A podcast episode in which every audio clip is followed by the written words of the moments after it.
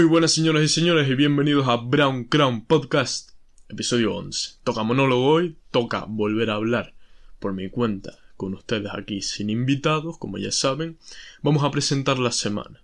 En primer lugar, decirles que aquí como tenían el guion puse, porque lo hice hace dos días, puse eh, contar que no hay clase, pero hoy la tele dijo que no había y los medios de aquí, por los que nos informan al alumnado y demás, dijo que sí había.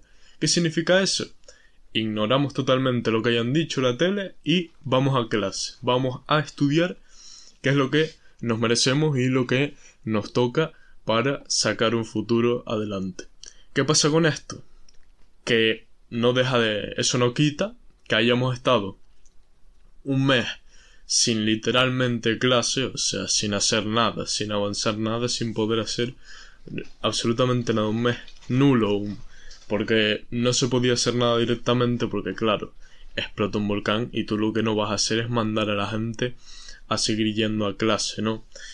La gente se tiene que reorganizar, tiene que reorganizar su vida un poco aunque sea y en un mes la verdad que no te da tiempo a nada, pero por las circunstancias, porque es segundo de bachiller y demás, yo es que entiendo que haya niños que hayan dejado de ir directamente a clase, porque es que yo, si de repente de en dos días el primero me avisan, el segundo se me quema la casa, yo se me quema no, se me sepulta bajo tierra y pierdo hasta el terreno. Yo la verdad que lo primero que pensaría no es en ir a clase, lo primero que pensaría es en reorganizarme, empezar otra vez mi vida de nuevo, ver cómo lo puedo hacer y ya una vez que estoy sentimentalmente apto con mi familia y demás, que he hablado todas las cosas y que he visto todo lo que se puede hacer y que ya me siento preparado para ir a clase, cuando llego a esa fase es cuando voy. Y esa fase pues en mi caso si hubiese si me hubiese pasado algo así obviamente si no hubiese tenido otras propiedades en otro lado y, y tuviese dinero y cosas de esas sino gente humilde de la palma estándar si me hubiese pasado algo así yo un año por lo menos reorganizándome para asimilarlo, para ver qué podemos hacer aparte de, estar en clase. Que hay un debate aquí, ¿no? ¿Es mejor eh, centrarse en clase y ya está o centrarse en otras formas de arreglarlo? ¿Es la solución va a ser estudiar o la solución va a ser otras que puedas encontrar? Pues no se sabe, ¿no? Pero en mi opinión, lo que a mí me han enseñado y tal es estudiar. Lo que pasa es que yo, como ya digo, en mi caso, yo en un mes no estaría preparado ni de coña para meterme una clase y para tal, no, no lo veo. Entonces, lo que hemos hecho estas dos últimas semanas, que sí, que hemos tenido clase, estuvimos la primera semana de clase, vino el volcán, la primera semana de clase obviamente no se hace nada, nada más los profesores presentando, entonces fue totalmente nulo también. Ya vamos contando un mes y una semana. Y hace dos semanas que, que podíamos volver a clase, estuvimos una semana o por ahí. Esa la, fue la única semana efectiva que tuvimos. Porque después llevamos eh, días en casa. Porque ahora el problema es que el aire está contaminado, que las cenizas tiene no sé qué sustancias químicas que hacen que al respirarlas en grandes cantidades te jodas los pulmones o yo qué sé, es obvio que las cenizas te hacen daño, entonces no se puede estar en otro lado que en casa con las ventanas cerradas. ¿Y eso qué significa? Que no se puede ir a clase, porque el dilema de ellos es que en clase, si hay cenizas, hay que tener las ventanas cerradas. ¿Y qué pasa? Que con el coronavirus no se pueden tener las ventanas cerradas. La medida que pusieron el año pasado es las ventanas todo el tiempo abiertas. No sé, eh, da igual que sea invierno verano, lo que sea, porque la ventilación es una de las cosas más importantes para evitar contagios, ¿no? Y eso eh, choca con la medida de cerrar las ventanas por la ceniza. Entonces, como no es compatible, eh, pues no vamos a clase. ¿Qué pasa? Que es una gilipollez, porque el año pasado nos poníamos todos a cerrar las ventanas aunque tuviéramos esa medida, nos poníamos a cerrar las ventanas y nadie nos decía nada, porque hacía frío, porque estaba lloviendo, porque entraba una congeladera de cojones y no teníamos otra opción. Entonces, ¿por qué no pasamos por alto eso y priorizamos nuestros estudios a una cosa que sí que es peligrosa, vale, no tanto en los niños, vale, y no tanto en la palma, vale.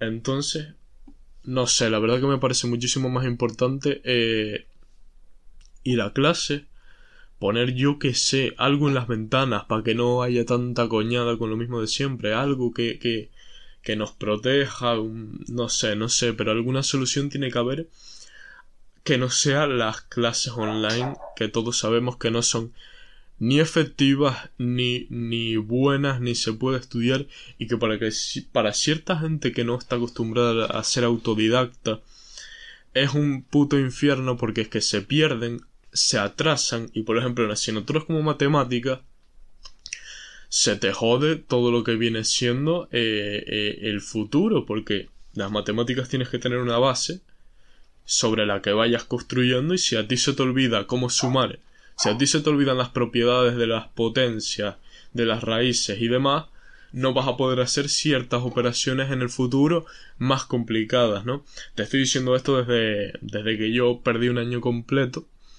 Entonces, bueno, no lo perdí completo. En verdad, en mi casa, por mi cuenta, llegué hasta la mitad del curso, que es donde más o menos se quedaron los compañeros míos que estaban en mates el año pasado y estaban en latín. ¿Por qué se quedaron ahí? Porque tenían una profesora mala que no sabía explicar y que no sabía avanzar. Entonces se quedaron en el mismo nivel que yo y yo digo, pues si me quedo en ese nivel, pues avanzaré el siguiente curso de la misma manera que ellos y no tendré ningún problema, ya lo estudiaré todo. Eh, las clases online inefectivas para aquel que no sepa ser autodidacta, que son muchos porque nadie ha cogido de verdad una vez a decir Quizás mi caso es excepcional, pero yo no me imagino a, a, yo que sé, un niño estándar de, de los llanos que juega al fútbol, que, que tal, diciendo, joder, me voy a poner a estudiar todos los días inversión y psicología, voy a hacer unos apuntes y voy a hacer cursos de economía. Yo no veo a un niño estándar haciendo así, un niño estándar lo que piensa es, voy al colegio que es lo que me obliga, juego a la play y voy a entrenar a, al fútbol. Eh pero ahora vamos a volver a clase y se está debatiendo el, el hecho de que la BAU sea adaptada a los contenidos que tendríamos que tener por la situación como ha decretado el Estado extraordinaria que tenemos aquí. Según lo que estamos viendo, se la suda tres cojones y nos van a poner la misma prueba. Pero los chicos veo que han tenido muy buena iniciativa, lo pusieron en todos los grupos, en Instagram, Twitter y tal. Un, una especie de, de, de papel que tienes que firmar para que te tomen en consideración por lo menos, ¿no? No entiendo hasta qué nivel te, te ayuda ese papel, pero sí es verdad que es de una página conocida que ahí se hacen muchísimas firmas y que han conseguido grandes logros con las firmas que han hecho, que me estuve informando de ello. Entonces, si nosotros nos ven y nos firman, pues nos tienen que tener sí o sí consideración porque es lo que pide el pueblo, ¿no? Y no solo de, de La Palma, de, de, Canarias, sino de otros sitios de la península que se puedan enterar y puedan firmar. Hay un, un de esto que lo, lo voy a poner próximamente en mi Instagram, de aquí, próximamente no, de aquí a uno o dos días, o sea, temprano, que es para eso. Eh, no me acuerdo si la página era change.org, pero, pero algo así. Ya lo pondré en mi Instagram y lo subiré a Brown Ground como siempre, todas las cosas así importantes que, que voy haciendo. Pues eso, vamos a volver a clase y vamos a retomar el, el ritmo que llevábamos. ¿Qué pasa? Yo, antes de ayer, me enteré de que había examen de historia de España. Historia de España, según la gente, es la asignatura que más tienes que tú poner de tu parte y estudiar. Entonces me cagué. Dije, ¿será, ¿será verdad que tengo que estar estudiando un mes antes o con una semana me vale? Y no, no, menos de una semana, porque el fin de semana obviamente lo tengo reservado para ir a Tenerife para estar con mi pareja, no lo tengo para otra cosa. Entonces quiero ganar tiempo en ese fin de semana. ¿Cómo? Trabajando ahora durante la semana como un cabrón. Pero quizás me pase un poco porque cogí y estuve ayer desde las 8 de la mañana hasta las 6 de la tarde haciendo unos apuntes detallados con un esquema más general, con más contenido, un resumen con palabras en negrita destacadas y demás, y un super resumen esquemático que es el esquema que yo me tengo que estudiar para después soltar todo el rollo, ¿no? Las palabras clave y tal. Y hice eso con cada uno de los, de los estándares que me entraban para el examen. Entonces me pegué hasta las 6 de la tarde. Y no solo eso, sino como es que me estoy adoptando a la forma de, de enseñanza de Khan Academy, que es mucho con colores y tal. Y cada cosa la puse con un color porque creo que así se te queda más en la cabeza, ¿no? Tiene que ser algún tipo de método porque yo digo, Khan Academy, ese hombre, aparte de hablar bien, ¿qué otra cosa hace? No hace nada, simplemente tiene buena dialecta, es buen profesor. Y una, de las técnicas que utiliza es la de poner, hacer bonito las cosas que hace, ponerle colorines para llamar la atención de ciertos puntos, destacar cosas y tal. Entonces digo, le, le voy a copiar la estrategia y la voy a poner en mis apuntes de historia, ¿no? Pero me, me, puse a hacerlo por detrás de clases online, por ejemplo, que, que no son muy tal porque te están explicando eh, las clases online, para colmo que son online, te, te ponen relleno y te pegan los 50 minutos sin hacer nada, pero... Otra cosa que hice, ahora sí más, más, más experimental. Eh, el, el, viernes pasado, no sé si fue el, sí, creo que fue el viernes pasado, cogí fui a entrenar y me, y me tocaba el, un entreno nuevo que estoy haciendo los viernes que es el full body hit.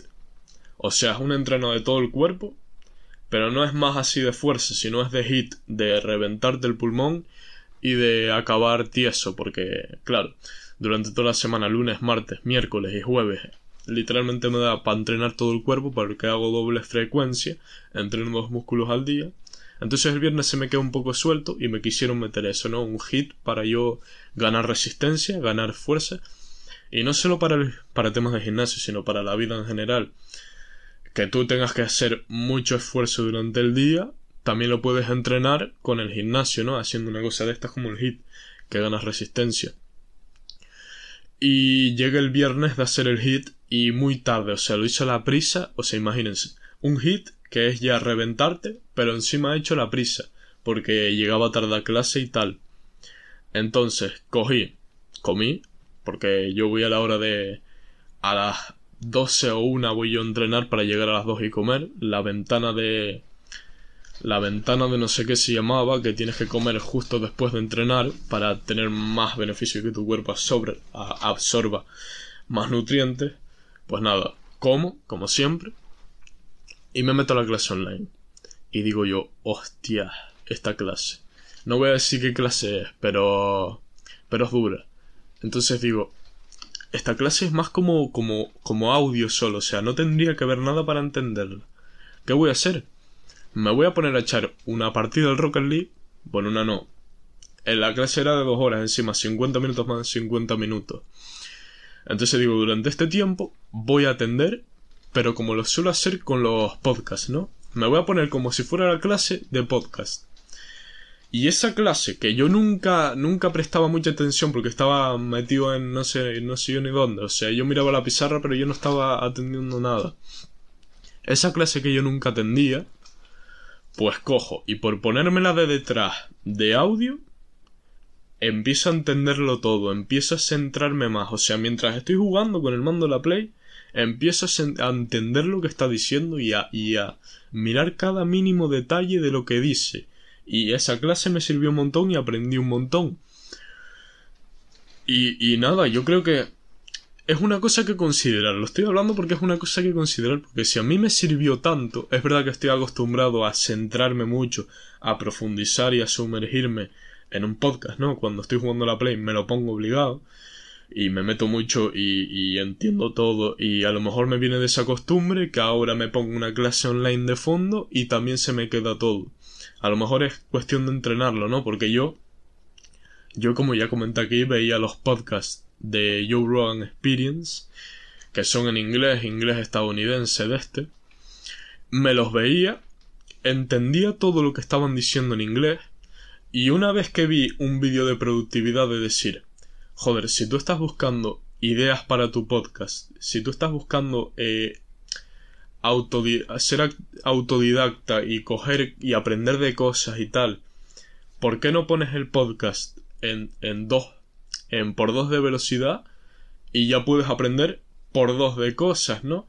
Entonces dije, coño, tiene sentido.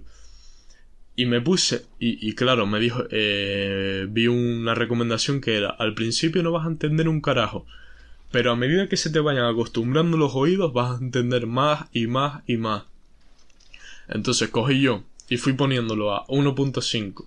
Bueno, primero fue a 1.2, ¿no? Porque no se puede pegar tremendo salto. Después a 1.5, a 1.7 y finalmente a 2. Yo, cada vez que lo iba entendiendo, iba subiendo de nivel, ¿no? Hasta que llegué al por 2 que digo, joder, lo pongo más rápido que esto y, si es verdad que a lo mejor lo entreno más y llego al 2.5 o algo así. Pero me quedé ahí, digo, con esto estoy feliz y contento, no, no tengo que, que, que centrar mis oídos más, porque eso era un trabajo constante. ¿eh? Yo estaba jugando a la Play y yo tenía que centrarme, centrarme hasta que me doliera la cabeza de tanto intentar escuchar y entender las palabras. Al final lo hice y conseguí ver un montón de podcasts en, por dos de velocidad entendiéndolo todo. ¿Qué pasó? Que una vez hice eso, lo intenté hacer con The Wild Project, por ejemplo, el de Jordi Wild, y es que me dio una tremenda pereza, porque es que lo puse por dos y no entendí nada. Y en español, y digo yo, joder, si en por dos de inglés lo entiendo todo, ¿cómo puede ser que en por dos de español, que es mi lenguaje nativo, no entienda nada? Y claro, entendí que lo único que hay que hacer es poner trabajo y poner tal, y digo yo, al carajo, no me voy a pegar tremendo sacrificio ahora para entender esto también. Y lo tengo en uno en velocidad normal, ¿no? Porque considero que no es tan, tan focus lo que tengo que hacer con el The Wild Project no es tan meterme ni estar atento 100% porque es como mi lenguaje nativo y lo tengo más relajado de fondo. Y lo curioso es que desde que, desde que aprendí a escuchar en 2.0 inglés, americano por lo menos, no sé si británico no me entrará un carajo, pero inglés americano en 2.0 por lo menos, no, no he hecho un listening de inglés, o sea, no, no sé hasta qué punto he mejorado en ese aspecto. A lo mejor yo cojo y hago un listening y soy Dios y lo entiendo absolutamente todo. Porque es que yo sí, mucho inglés, mucho inglés, pero cuando me ponían un listening en clase y me ponía nervioso, no entendía nada. O sea, no sabía abrir los oídos. Es que tú para un listening no tienes que hacer mucho, la verdad. Lo que tienes que hacer es estar relajado, abrir bien las orejas, porque si yo entiendo un podcast en 2.0 en americano, es imposible que no entienda un listening de clase aunque sea una palabra, es imposible que no se me...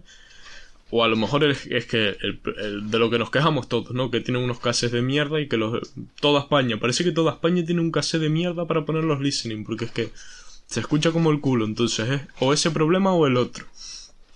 Bueno, vamos a hablar ahora. Novedades en Notion. ¿Qué quiero decir con Notion hoy? Notion ha avanzado tanto, e incluso en tan poco tiempo, que se ha convertido ya en parte de mi vida. ¿Por qué? Porque yo digo que Notion es mi segundo cerebro.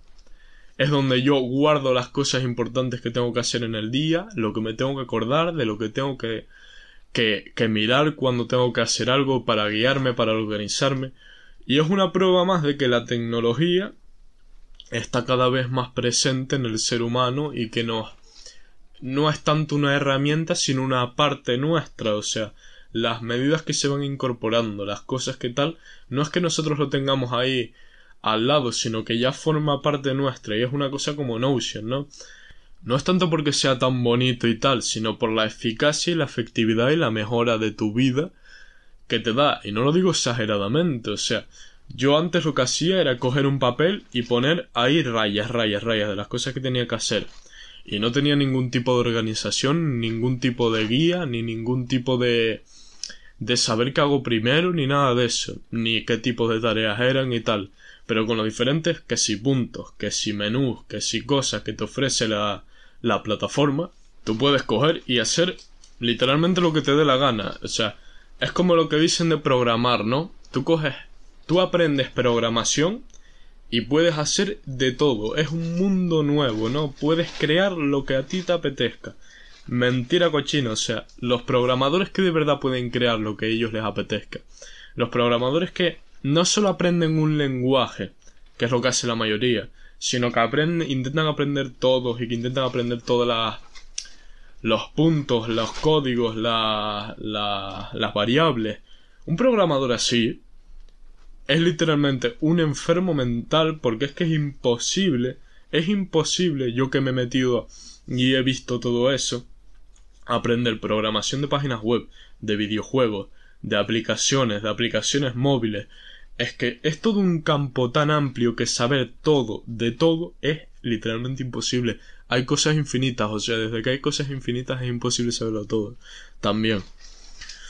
Nada más que decir de Notion, simplemente recomendárselo. Y, que, que les sirva mucho y que les sirva como una herramienta o como una utilidad perfecta para que ustedes se puedan organizar, para que ustedes puedan montarse esos proyectos, incluso les va a animar porque es que es tan organizado y tan bueno que puedes hacer lo que sea y que te puedes montar lo que sea. Bueno, pasamos a otra cosa que apunté aquí, que es otra cosa que me pasó. La semana pasada, por las circunstancias que fueron, no pude ver, no nos pudimos ver mi pareja y yo, o sea, ella está en Tenerife y yo aquí, y no nos pudimos ver. Entonces, ¿qué hice? O sea, me aburrí como un cabrón, las cosas como son, y, estuve todo el fin de semana eh, eh, sin, sin, perdido en la vida, ¿no? De, no tenía absolutamente nada que hacer. Entonces dije, vale, voy a hacer dos cosas, ¿no? La primera es aprovechar para coger e ir a entrenar sin exigencia, o sea, entrenar por placer, simplemente repetir los músculos que he hecho durante la semana, que por cierto, todavía me quedan agujetas. Estamos a miércoles y todavía me quedan agujetas del sábado. O sea que mal entreno no hice. Y, y nada, eso, coger, entrenar por placer sin exigencias repitiendo músculos, eso es lo que quise hacer. Y otra fue, obviamente, coger y adelantar un montonazo, adelantar todo lo que pude para, para tener más tiempo con ella, ¿no? Y para tener más tiempo en la semana para... Mi madre que se está cayendo toda la ceniza de, del techo. Y tener más tiempo para, para descansar, ¿no? Para tomarme mis descansos periódicos y que no esté haciendo hora tras hora tras hora tras hora cosas, sino que haga bloques de 15 minutos para descansar, yo que sé, llame una partida o algo. Y fue una experiencia, la verdad que eh, excepcional. ¿Por qué? Porque yo soy muy perfeccionista, soy muy exigente. Y durante la semana, los cinco días de la semana son los días obligatorios, ¿no? Son los días que marca la rutina y los que hay que hacer. Entonces ahí me, exijo, me exijo un montón, me, me mato. Y claro, llega el fin de semana y tengo dos entrenos extra, ¿no? Quise hacer uno de abdominales para variar un poco los ejercicios que estoy haciendo. Porque siempre hago los mismos ahora, me da por hacer los mismos, porque siento que son más seguros y que son los que me dan agujetas y son los que más me gustan.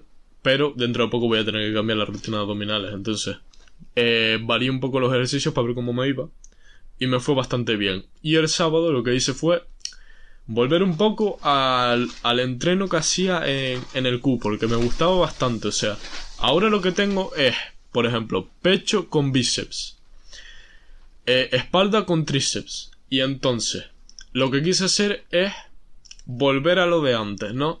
Un día completo para brazo, para bíceps y tríceps.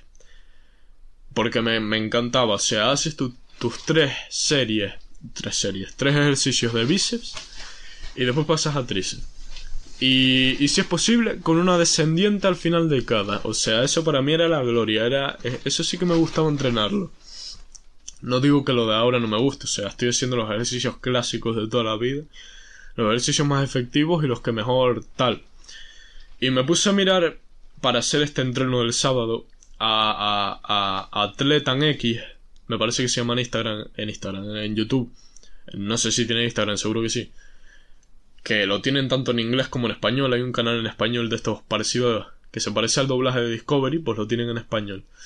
Y este tío hizo una, un vídeo diciendo, esta es la escala de mejores a peores ejercicios de, de bíceps y de tríceps. Entonces yo cogí los mejores según él, ¿no?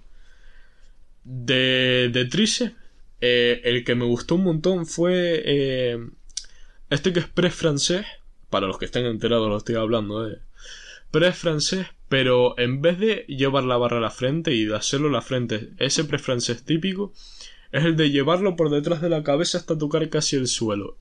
No sé si se llamaba Skull, no sé qué. Pero yo me quedé con el ejercicio y ese fue uno de los más que me aislaron el tríceps y que pude eh, conseguir más, reventar más fibras, ¿no? Porque a día de hoy, como digo, todavía tengo agujetas, entonces. No sé si las agujetas hay, hay, debate con eso, ¿no? Porque se dice que las agujetas es un indicador de que hiciste bien, de que hipertrofiaste bien. Hay otros que dicen que las agujetas no tienen nada que ver, o sea que las agujetas no, no, no hay correlación entre las agujetas y un buen entreno. No estoy enterado del modo científico de eso, pero lo que a mí me han dicho en toda la vida es si tú sacas agujetas entrenando es que te mataste y que lo hiciste bien. Entonces, hasta el día de hoy, esa es la ideología que yo tengo, ¿no? A ver si alguien me la cambia. Y si viene un científico y dice, pues no, eso significa que tal, que tal, que tal, porque era este día, no sé qué, y habías comido esto. A lo mejor es por eso. bueno, pasamos a otro tópico ahora, una vez dicho esto.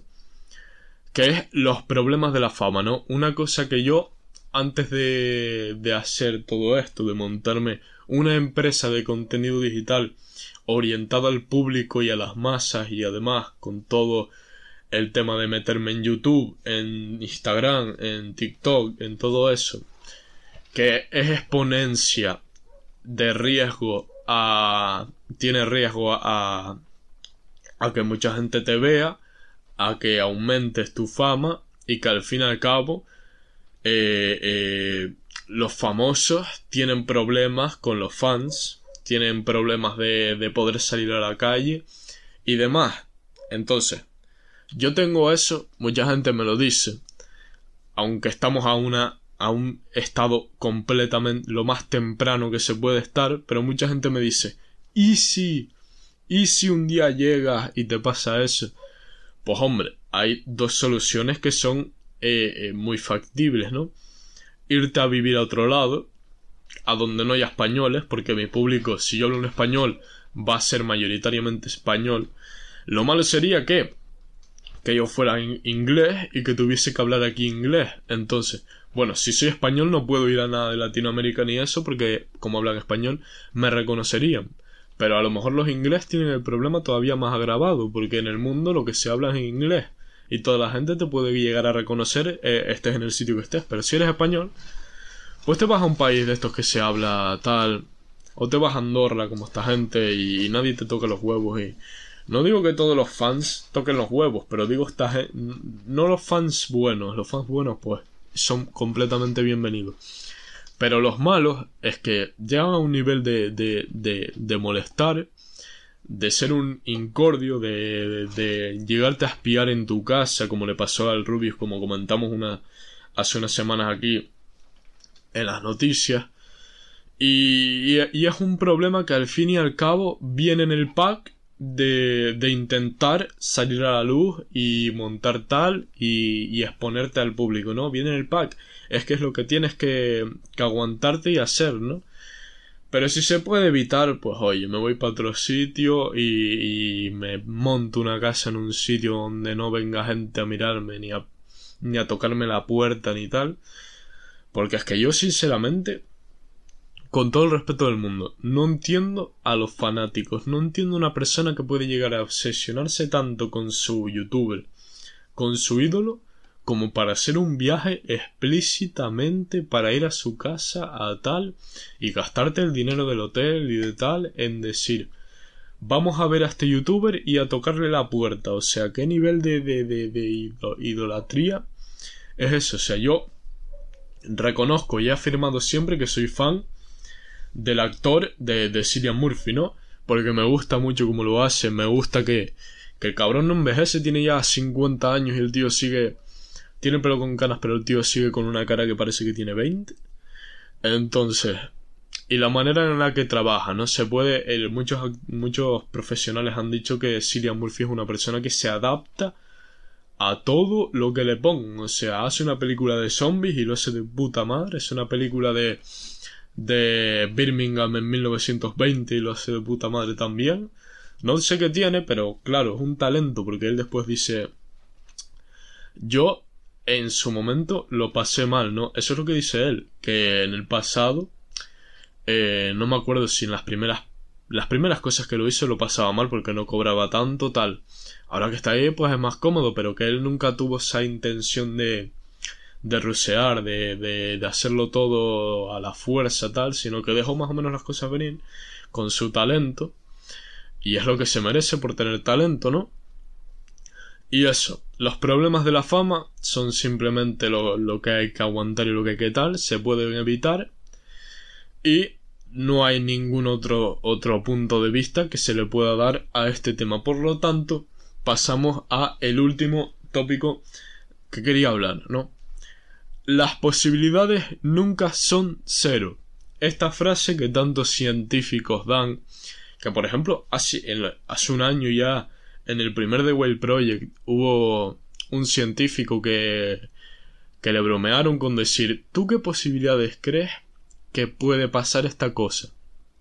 Y el tío decía, esta cosa va a pasar con un 99,9% de probabilidades. Y le decían, ¿por qué no un 100? Y dicen, porque los científicos no, no pueden eh, dar algo por hecho, sino que siempre hay una mínima posibilidad de todo. ¿A qué me refiero con esto?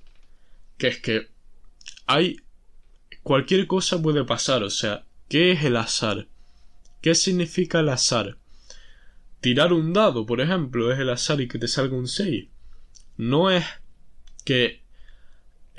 A lo mejor es que no somos capaces de comprender que hay una serie de mecanismos en el universo que hacen que si yo tiro el dado de esta manera caigan un 6. Porque, por ejemplo, ¿qué pasaría si yo tiro el dado con la misma exacta fuerza en el mismo exacto momento y está todo igual? ceteris paribus, como dicen en latín. Está todo, todo lo demás igual. Hago el mismo movimiento, el mismo gesto, caería otra vez en un 6 o caería en otro número. Si hago la misma fuerza y el mismo tal, caería en un 6, ¿no? Entonces, ¿qué significa lo aleatorio? ¿Qué significa el azar? O sea, yo ahora mismo puedo estar aquí y que me caiga un meteorito porque es perfectamente normal, porque es que no entiendo lo que está pasando alrededor y el azar y las, las probabilidades son muy relativas porque es que yo no sé en qué me baso para decir si yo tiro un dado así hay un no sé cuánto por ciento de probabilidades que me caiga cara cruz tal no porque depende de la fuerza a la que lo tires depende del gesto que hagas como no somos capaces de comprender tantas variables que son al tirar un dado queremos aplicarle la misma probabilidad a cada una de las caras y eso tenemos que entender que no es así. Entonces, aquí lo único que estoy haciendo lo único que quería hacer era cuestionar un poco qué es lo azar, qué es el azar, qué es lo aleatorio. Porque es que yo creo que hay cosas aquí que se nos están escapando. Lo mismo que no comprendemos el universo y decimos eh, el universo se está, se está expandiendo, por ejemplo, el universo es así, el universo es tal, Igual que decimos que las probabilidades de tirar un dado son eso, y que decimos que el universo es así porque tal, igual nos estamos equivocando porque es que es imposible que seamos capaces de comprender todas las variables y todas tal. Y se, lo y se lo comenté a un compañero mío, esto de que es imposible entender algo estando en la Tierra, siendo tan pequeños comparados con el universo y con nuestra cabeza es imposible comprender lo demás.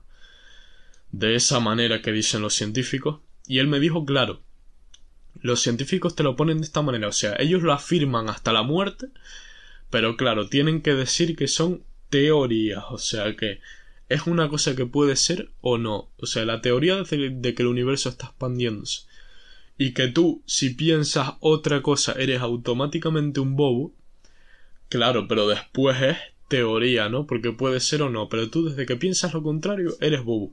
Entonces, no entiendo un poco cómo la gente puede confiar tanto en lo que dice la, la ciencia con respecto, no tanto lo que tenemos a aquel lado, está claro que comprendemos en cierta manera y lo mejor que comprendemos es lo que tenemos al lado, pero lo que haya más allá y decir una cosa tan grande como que el universo está expandiéndose y que es infinito, decir que una cosa es infinita es porque no comprendemos todas las variables que están dentro de ella, ¿no?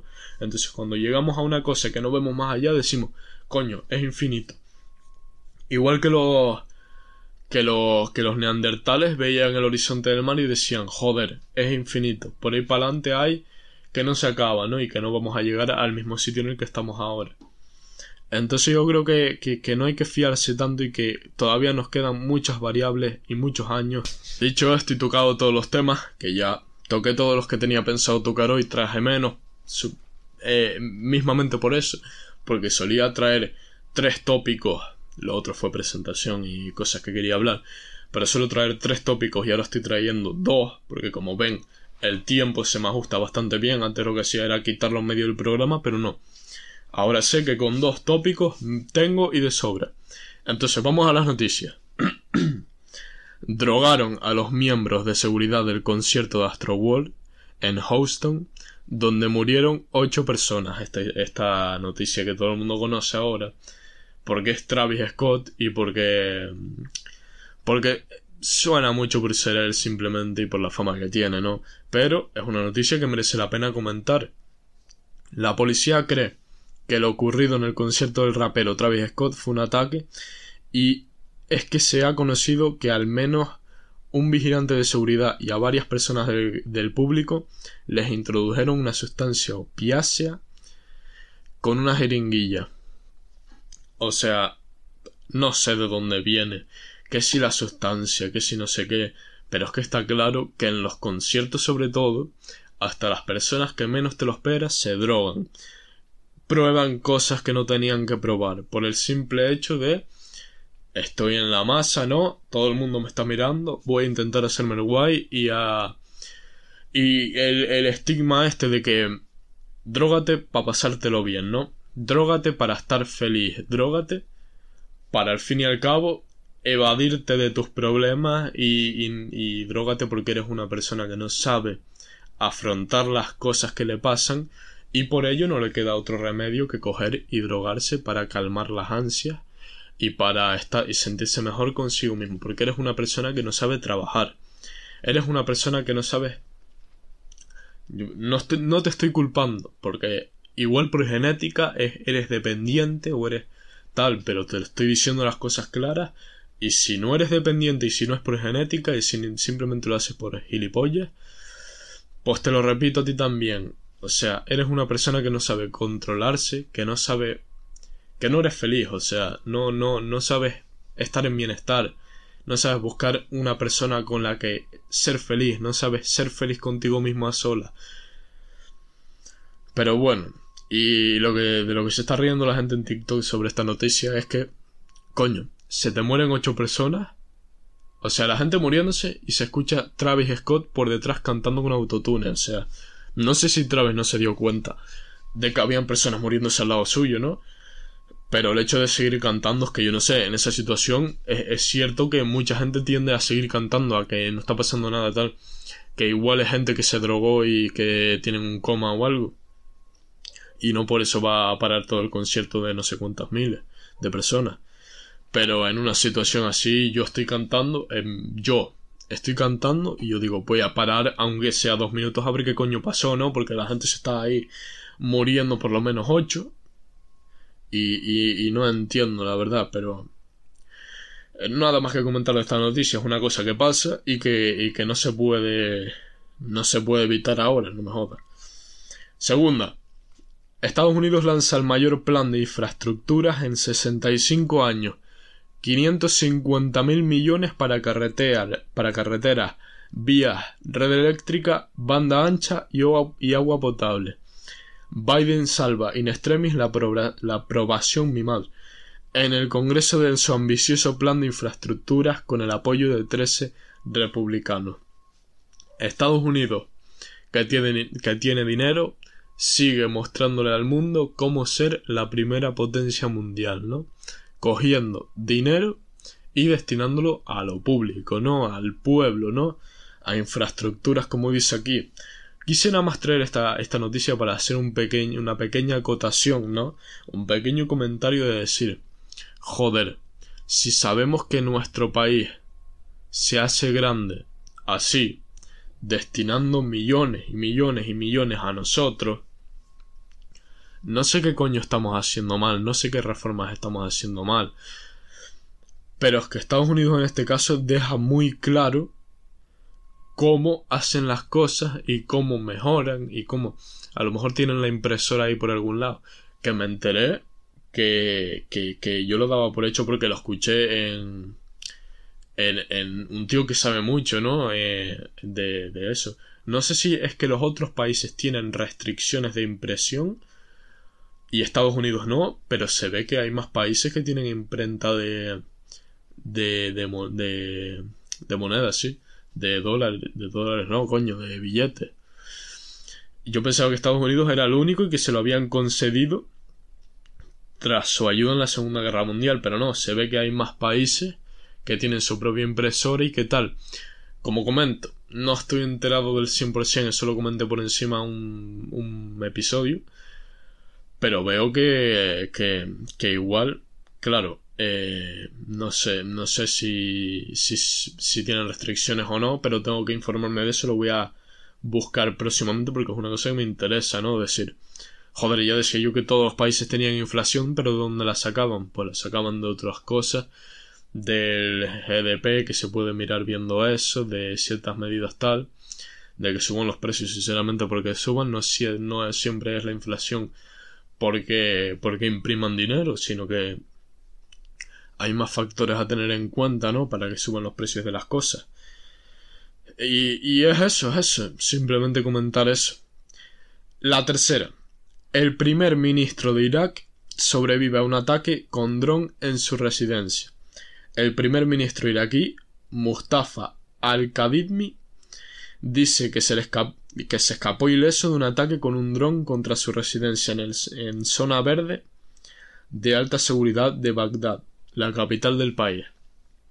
Yo, tú me dices a mí, imagínate que hubieses nacido en Irak, que por lo que sea, por herencia o algo, llegas a ser presidente y tienes que tener constantemente en tu vida ataques de este tipo, ¿no? Yo, yo, en mi opinión, sinceramente renuncio, porque es que yo no estoy ahí para, para, para que, es que tienes que tener mucha pasión, o sea, estoy hablando desde mi perspectiva, a mí, lo jurídico, las leyes, no es que me atraiga mucho, no es la pasión de mi vida, pero a esta persona sí, obviamente está ahí por eso, pero es que en mi caso yo digo, a mamarla, yo aquí no tengo nada que ver porque es que, que, me vengan explosivos a mi casa, pero ¿dónde coño estoy yo? Me largo de aquí para pa Asia o para cualquier sitio menos aquí, ¿sabes? Pero claro, él a lo mejor ha vivido en ese entorno, está acostumbrado a eso y, y, por temas de, de, de sentirse, por temas nacionales, ¿no? De sentirse del pueblo, de sentirse tal, que si se queda ahí por eso, pues considero que es una persona muy, muy fuerte, más fuerte que cualquiera porque su capacidad de aguantar psicológicamente eso es, es brutal, ¿no? Pero yo, en mi opinión, saldría corriendo de, ahí, del país, ni primer ministro ni leche, que se lo den a otro y yo fuera. Pero nada, veo que tiene muy buen coraje, muy buena valentía y, y me, me, gusta ver personas así, ¿no? Son el tipo de personas que, que yo admiro y que yo, que me gusta verlas, ¿no? Cuarta, Espérate, que está viniendo un terremoto ahora. Efectivamente, se está temblando el suelo. Efectivamente, efectivamente. Bueno, siguiendo con la cuarta noticia. Precios desbocados en Alemania. Desde la luz y a los alimentos puede... Desde la luz y a, y a los alimentos hasta puede llegar el alquiler. Mi madre, la, la, la, la antítesis que me mete aquí. Los precios han subido sin piedad tanto en Alemania como en toda Europa. Los últimos datos sitúan la inflación de la mayor economía de Europa en un 5% interanual, algo no visto en los últimos 30 años. Interanual supongo que es a mitad del año que miden esto, ¿no? En los últimos 30 años un 5% de inflación en Europa. ¿Desde cuándo? O sea, yo no sé qué países tienen semejante inflación, pero sí es verdad que, que, que 30 años es un, un periodo de tiempo muy largo, ¿no? Y que la inflación puede haber crecido muchísimo en 30 años, porque es que no es ni de coña lo mismo que hoy. Entonces yo no estaba al tanto de esto, tengo que ver qué países son los que más ratio de inflación, que son los que suben, ¿no? Este 5%.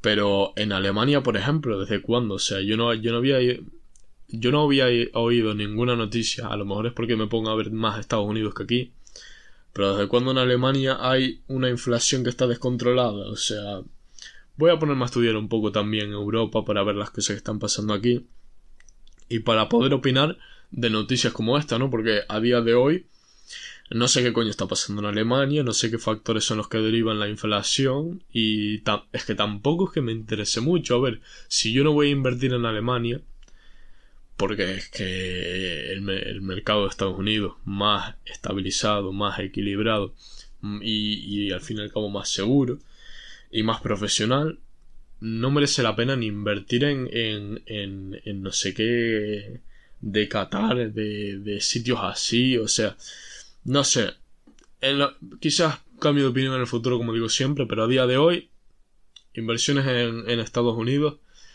¿Que tengo cuatro o cinco años para cambiar de opinión? Efectivamente, entonces no voy a hablar muy pronto, porque igual me voy al mercado de China, entonces.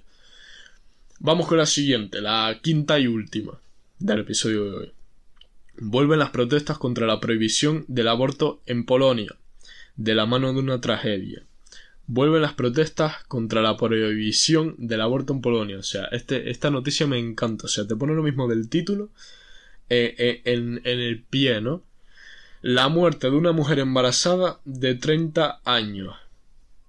Yo no sé, Bolonia, qué, qué, qué, qué retraso mental tienen en la cabeza para no aprobar una ley como el aborto, ¿no? Y hay gente que dice, sí, vale, eh, si, si el feto está muy desarrollado tal, desde que esa cosa no tenga vida, tú no vayas a traer una...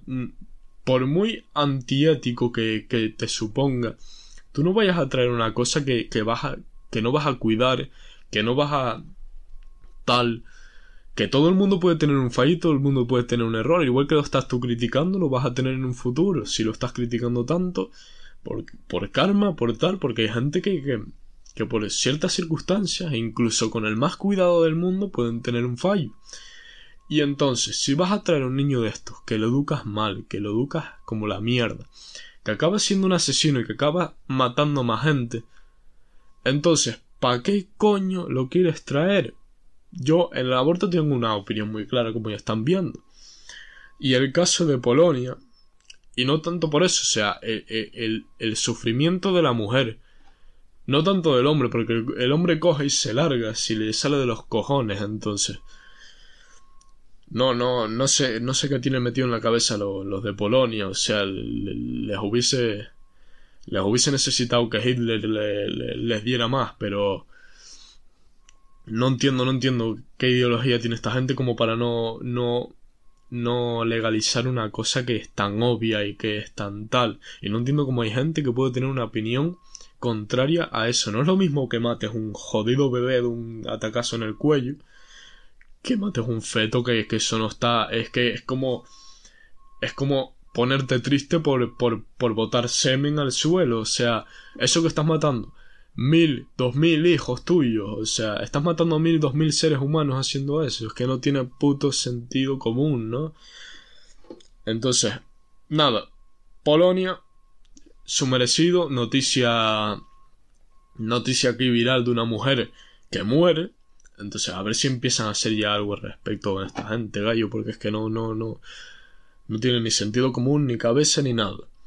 Y dicho esto, así acabamos Brown Crown Podcast número 11 de esta semana tan atípica que ya vamos a volver a clase, entonces la próxima, no, la próxima no que tenemos invitado y no vamos a estar hablando de lo mismo de siempre, pero la siguiente ya les diré, me ha ido estas dos semanas de puta madre o de puta pena, ya les avisaré. Pero bueno, dicho esto, muchísimas gracias por verme y hasta la próxima.